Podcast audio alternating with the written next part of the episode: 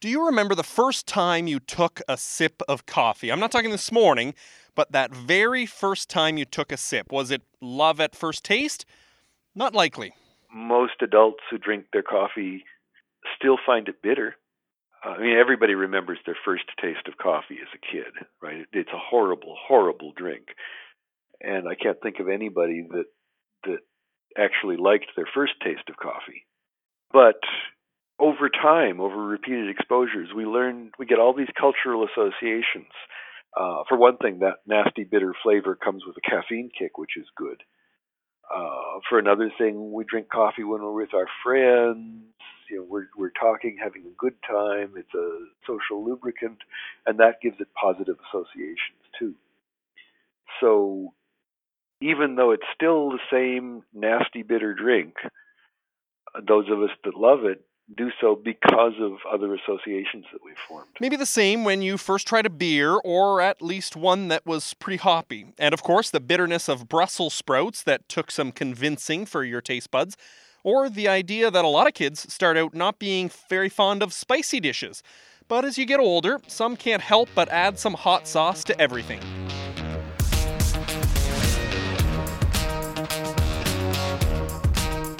I'm Andrew Campbell, and this is Food Bubble, where today we tackle taste buds and answer the question why do our taste for certain foods seem to change over time?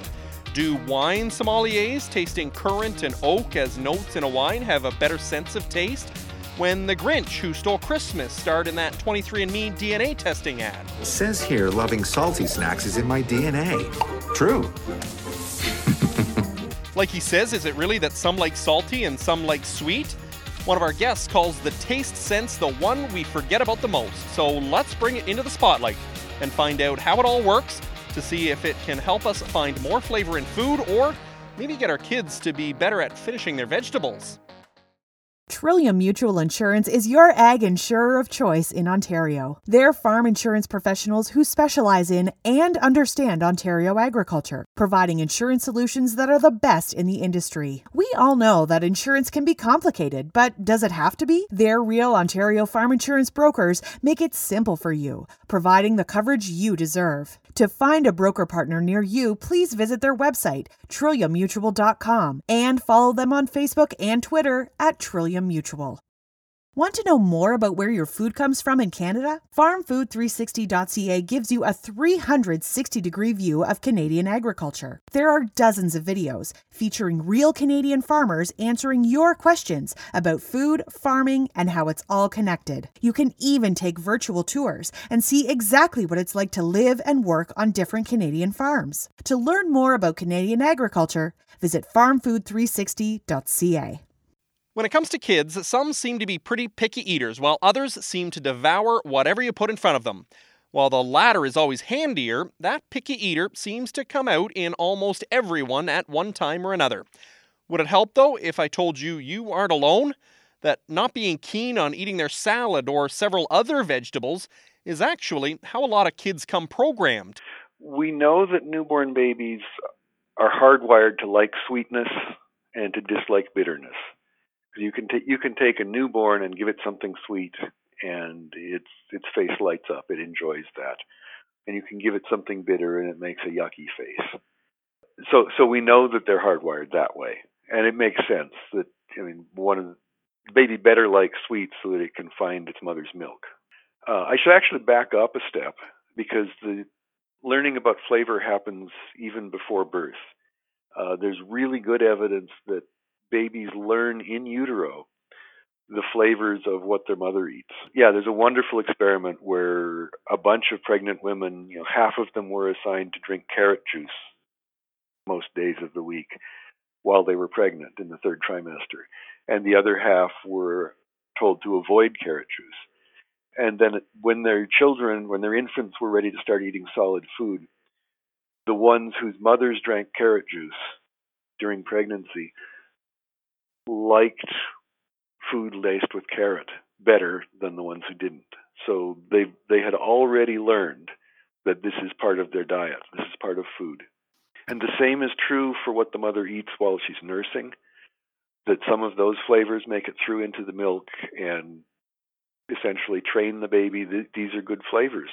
It's a fascinating experiment in how a child acquires taste even before they are born or able to have any solid food.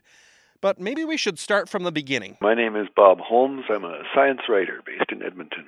One of the things he spent a lot of time researching was taste and flavor, and what he got out of it can be found in his book, Flavor The Science of Our Most Neglected Sense. Let's start there, Bob. What are we talking about when we talk about taste and taste buds? On the tongue and inside the you know lining of your cheeks and stuff, you have taste buds, and those have cells in them that have receptors for sweet, sour, salty, bitter, and umami, which is the sort of savory flavor. And so those are the basic tastes. There may be one or two others. There might be a taste for decomposing fat. Uh, there might be a taste for, actually, some people even think water and carbon dioxide and calcium and stuff. But basically, let's stick with the main five. So that's the first sensation, is just is it sweet? Is it sour? Uh, and then at the same time, you're getting airborne molecules drifting up into your nasal cavity, where there's a little patch of tissue with olfactory receptors. And you've got what it's like 400 different olfactory receptors. Uh, some of them are broken, some of them are not. Uh, best guess is that you and I differ meaningfully in about 30% of our olfactory receptors. So we're actually smelling different things, perceiving different things in our food. But you know, the, the small molecules that are drifting up in the air bind to one or more of these olfactory receptors, and that's what makes a smell. Uh, surprisingly, people don't know all the details about how it works five main tastes on your tongue, and 400 receptors connected to your sense of smell is what brings out that flavor, beyond just being sweet or sour or something. Take strawberry ice cream as an example. Interesting experiment that you can do yourself anytime. Next time you sit down with a bowl of strawberry ice cream, or anything else for that matter, pinch your nose and then take a bite of the ice cream and see what you taste. And you'll taste mm, sweet, pretty much. That's about all you'll get. And then let go of the nose to bring smell back into the equation. And all of a sudden, now you know it's strawberry ice cream and not just something sweet in your mouth. Because now you've got smell going as well. Mostly air flowing up the back of your throat and into your nasal cavity. And so most of what we think of as flavor, as taste, which is the you know, loosely we use the term taste to refer to the whole experience. Uh, most of that is actually smell. Even beyond that smell, though, our brain can take in information to influence that taste or that flavor even more. There's a famous, famous study uh, from quite a while ago of researchers that took a bunch of students in the wine program at the University of Bordeaux in France. This is, you know, so these are people who are going to become wine professionals. They're a pretty savvy group and they had them do a tasting, which is something that they do regularly in, in a wine program, obviously. And they gave them three glasses of wine and asked them to describe the aromas in the wine. And the, they gave them a glass of white wine, and it, sure enough, they came up with all the usual white wine descriptors. Oh yeah, there's lemon here, and some flowers, floral stuff, and and so forth. And they gave them a, white, a red wine, and they came up with the usual, yeah, there's cherries or blackberries, and oh, is that a little bit of cedar, you know, the usual red wine descriptors. Then they gave them another red wine, and they gave the usual red wine descriptors again. But that second red wine was actually the white wine with red food coloring added. And because they saw that it was red, they expected to find the red wine flavors, and they did.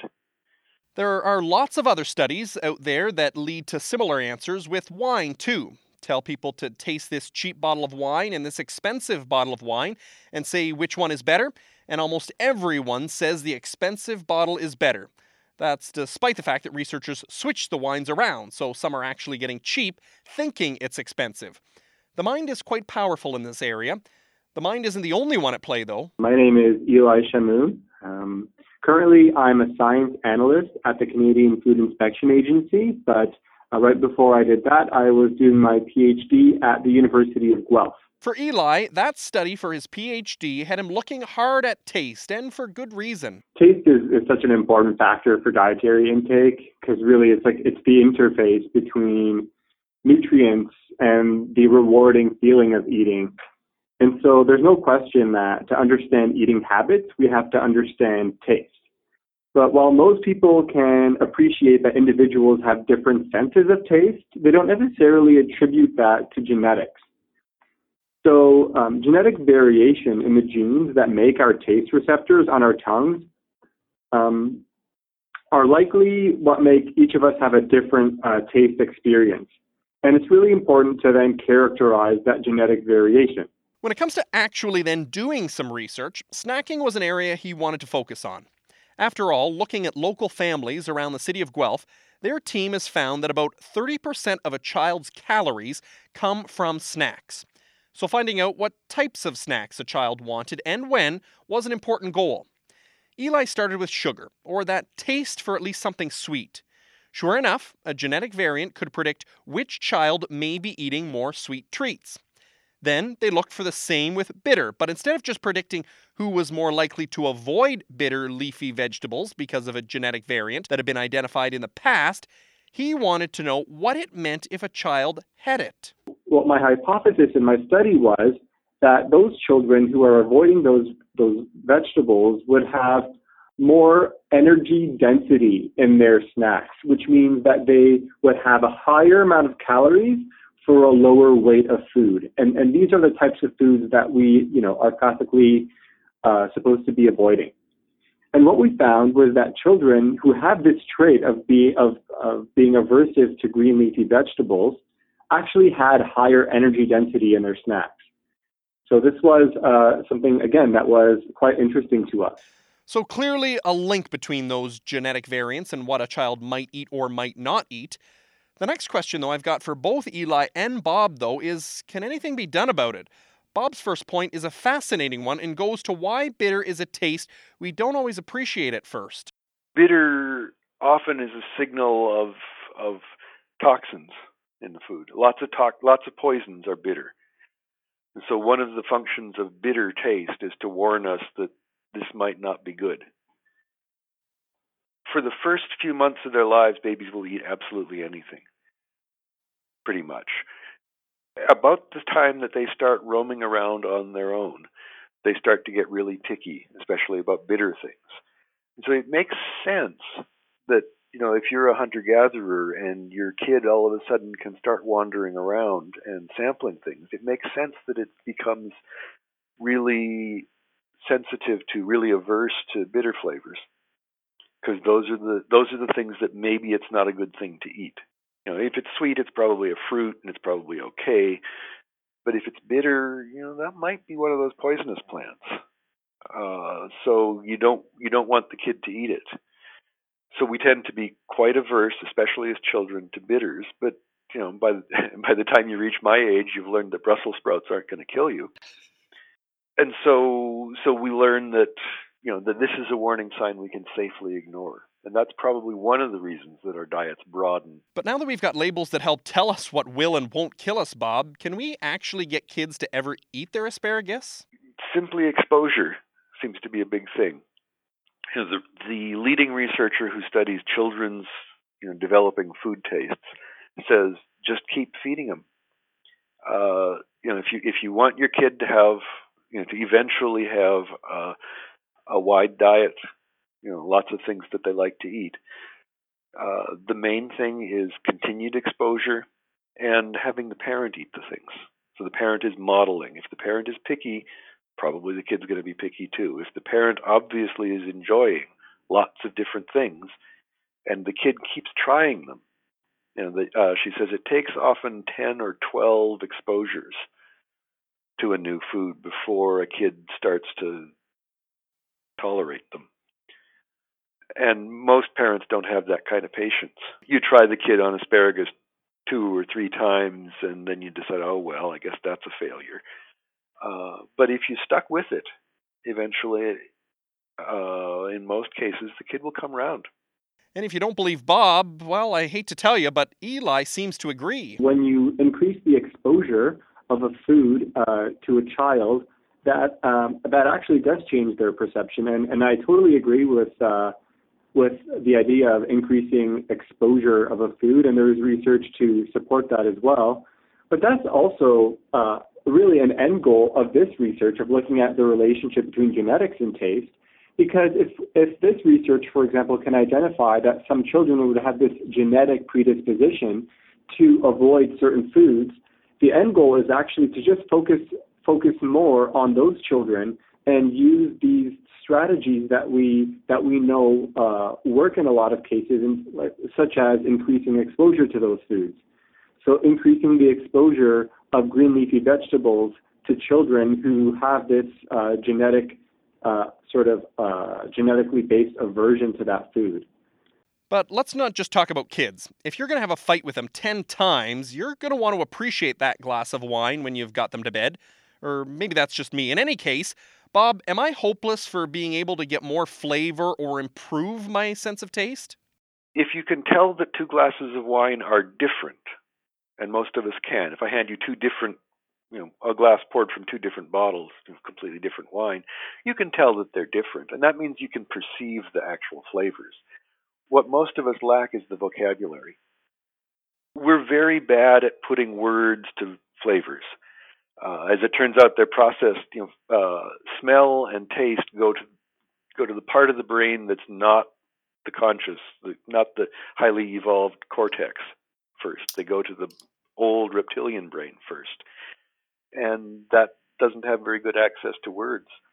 So it's easy for us to describe what we see, and it's very, very hard to describe what we taste.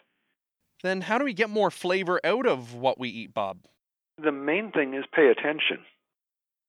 Because uh, most of us don't pay that much attention even to you know if you're sitting around the table talking with friends generally you're not paying a whole lot of attention to the wine.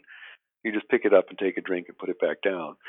Uh, but you know if you really want to savor the wine just paying attention to it. If you want to savor the apple that you you're eating for a snack. Pay attention. Is it, you know, try and describe what you're experiencing. Is this an unusually tart apple? Is it has it got a lot of the really fruity fruity flavors? Is it how sweet is it? How much bitterness are you getting from the peel? You know, all of those kinds of things. If if we pay more attention and try and articulate what's happening, we get better at it. You know, the the the people who are professional wine wine critics, wine tasters, sommeliers, and so forth, typically don't have better noses than the rest of us. They're just better at paying attention. They have a better vocabulary for describing what they're tasting so that they can reliably uh, come up with a word. Oh, this is blackberry. This is black currant.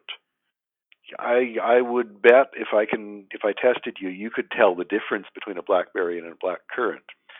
But if you're like me and I and you pick up a glass of wine, I don't really know is that blackberry or black currant because I haven't practiced. Practice. Seems easy enough. You practice tasting that wine and your kids practice those bitter vegetables. Seems like a fair trade to me. Either way, it's a way to make that neglected sense work a little bit better for you. Who really cares about what you eat? You do and these 200 plus food experts. BestFoodFacts.org connects you with leading university experts on food and farming in North America. With over 500 questions answered and new content weekly, it's a dependable source available across all social channels. Get the details you want from credible people who've dedicated their entire careers to the study of food. You care about what you eat, so take time to digest the facts. Visit bestfoodfacts.org today. Next time on Food Bubble, the excitement of a Super Bowl ad. Um, my king, this corn syrup was just delivered. That's not ours. We don't brew Bud Light with corn syrup. Miller Lite uses corn syrup. Let us take it to them at once. The conversation about corn syrup, and to an even greater extent, high fructose corn syrup, has been going on for the better part of a decade. So the question we have is What's the difference between corn syrup and high fructose corn syrup? And because they're usually used as sweeteners, how are they different than sugar? Is there a sweetener that's better or worse for you? We'll find out how the syrups are made in the first place and then head into the food science department at Iowa State to find out how they affect our bodies. That's next week on Food Bubble. This episode of Food Bubble was produced by Jess Nicholson.